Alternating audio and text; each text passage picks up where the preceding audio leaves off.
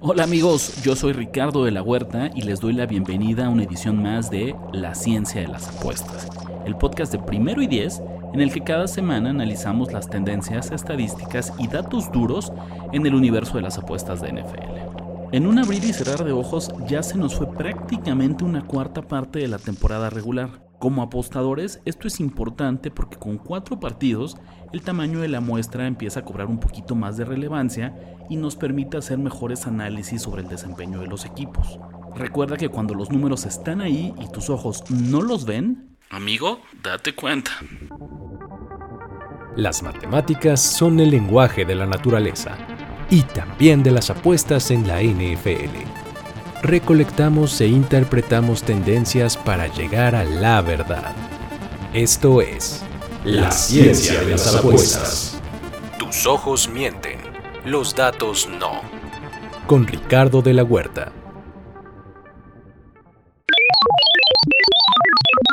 Patrick Mahomes, villano de los apostadores.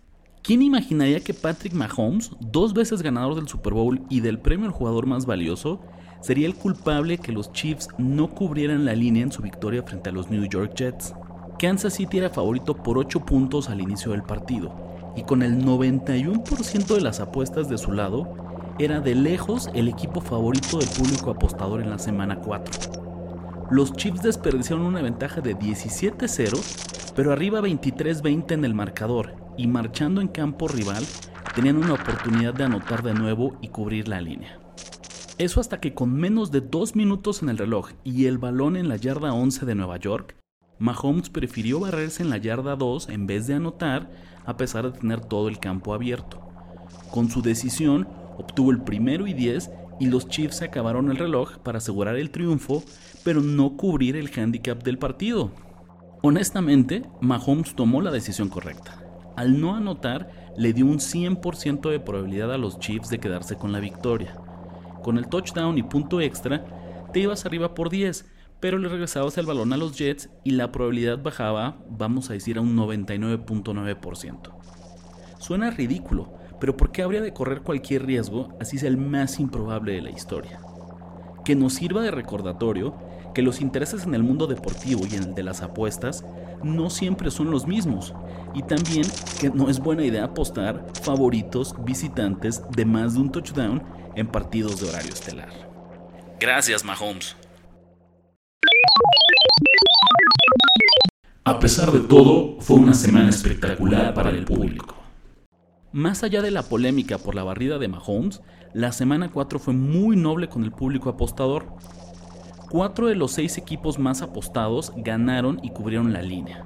Los Angeles Rams, Jacksonville Jaguars, Tampa Bay Buccaneers y Los Angeles Chargers tenían 73% o más de las apuestas de su lado en sus juegos de la semana 4. Y aunque algunos sufrieron más que otros, todos terminaron con la victoria y todavía más importante, todos sacaron el handicap a su favor. Además de los Chiefs, los Eagles fueron el único equipo con más del 70% de las preferencias que no logró cubrir el número. Filadelfia se tuvo que conformar con una victoria por 3 puntos que le alcanzó para mantener el invicto pero no para cumplir con su estatus de favorito por 8 frente a los Washington Commanders.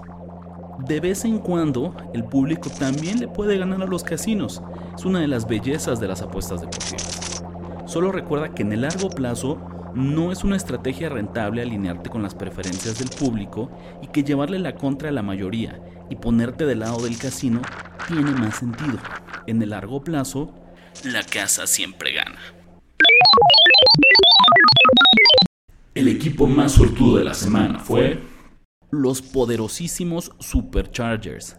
El equipo de Los Ángeles obtuvo su segundo triunfo de manera consecutiva, pero su desempeño en el terreno de juego dejó mucho que desear y corrieron con mucha suerte. Para empezar, recuperaron dos balones sueltos dentro de la yarda 40 de los Raiders. Justin Herbert y compañía aprovecharon el regalo y obtuvieron 14 puntos de estas posesiones cortas. En general, fue un día muy afortunado para los Chargers en el departamento de entregas de balón. De los cuatro fumbles que hubo en el partido, tres terminaron en posesión de Los Ángeles. Pero la cereza del pastel fue la intercepción de Aidan O'Connell en la última serie de los Raiders. Con primera y gol desde la yarda 3, el quarterback novato de Las Vegas regaló la pelota y en vez de completar la remontada, aseguró la derrota de su equipo. Uno de los errores más comunes entre los apostadores novatos es darle muchísimo peso a las entregas de balón en cómo analizan o valoran a un equipo. La realidad es que en el mundo de las apuestas deportivas, estas tienen prácticamente un valor de cero. Si tomamos en cuenta que un fumble o una intercepción verdaderamente ocurren en un porcentaje minúsculo de las jugadas, no puedes darle un peso exagerado. Solo el 3% de los pases acaba en una intercepción y el 1% de los acarreos acaba en un fumble. Por lo tanto, es un error asumir que un evento tan aislado va a ocurrir con una frecuencia significativa. Digamos que es un accidente en la Matrix. La Tomlin Special. Vaya, vaya con los Pittsburgh Steelers. Después de un par de impresionantes victorias en las semanas 2 y 3, todo parecía indicar que para la jornada 4 tenían un rival más a modo en los Houston Texans. Pittsburgh era favorito por 3 puntos y tenía 51% de las apuestas a su favor, pero más allá del ángulo apostador, en el papel lucía como un duelo cómodo para los Steelers. Houston jugaba sin 5 titulares incluyendo tres linieros ofensivos. Si pensamos que apenas hace un par de semanas DJ Watt rompió el récord de más capturas de coreback en la franquicia, pues sonaba como un festín y un duelo muy sencillo para el defensivo de los Steelers. Pues no solo se fueron en blanco en el departamento de sacks, sino que Pittsburgh nunca se bajó del autobús y recibió una paliza por 30 a 6 fue un dominio absoluto en el que Houston obtuvo el doble de primeros y dieces y yardas totales y superó a los Steelers en todas las categorías relevantes. Y sin embargo, esto no debería ser una sorpresa. Durante la ilustre carrera de Mike Tomlin como head coach de los Steelers, siempre han sufrido en estas situaciones. Desde que está a cargo del equipo, tienen una marca de 9 ganados y 22 perdidos contra el spread, cuando vienen de una victoria y juegan contra un rival con récord perdedor y de visitantes. En resumen, estos Steelers siempre se complican cuando se enfrentan con un rival inferior después de una victoria inesperada. En mi barrio le decimos la Tomlin Special. Una mini dosis de sobrereacción. ¿Recuerdan cómo la semana pasada estábamos listos para coronar a los Miami Dolphins como la mejor ofensiva de la historia y el candidato número uno a ganar el Super Bowl? Pues ahora fueron ellos quienes recibieron una paliza y cayeron por 48 a 20 frente a los Buffalo Bills. Para ser justos, su ofensiva no fue el problema, al menos no el más grande de ellos. Ambos equipos intercambiaron anotaciones y Miami mantuvo competitivo el partido hasta el segundo cuarto. Sin embargo, su defensiva fue incapaz de frenar el ataque de Buffalo y les permitió anotar puntos en 5 de sus primeras 6 series. Este resultado nos confirma una de las reglas de oro para apostar exitosamente en la NFL. Ningún equipo es tan bueno ni tan malo como lució la semana pasada. Traducción, nunca hay que sobrereaccionar.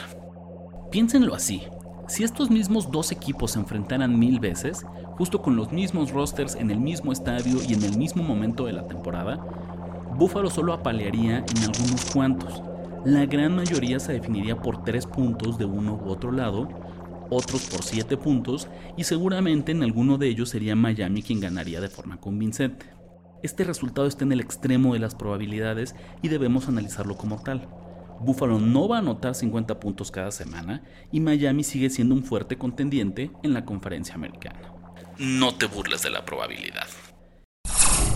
Queridos amigos, es así como llegamos al final de un episodio más de La ciencia de las apuestas. Nos vemos la próxima semana y recuerda que en el universo de las apuestas deportivas, tus ojos mienten, pero los números no. Esto fue La ciencia de las apuestas. Recuerda que donde tus ojos mienten, los datos no. Conducción y guion, Ricardo de la Huerta. Voz en off, Luis Obregón. Una producción de Primero y Diez. It is Ryan here, and I have a question for you. What do you do when you win? Like, are you a fist pumper, a woohooer, a hand clapper, a high fiver? I kind of like the high five, but if you want to hone in on those winning moves, check out Chumba Casino. At ChumbaCasino.com, choose from hundreds of social casino style games for your chance to redeem serious cash prizes. There are new game releases weekly, plus free daily bonuses. So don't wait. Start having the most fun ever at ChumbaCasino.com. No purchase necessary. Group. Void were prohibited by law. See terms and conditions. 18 plus.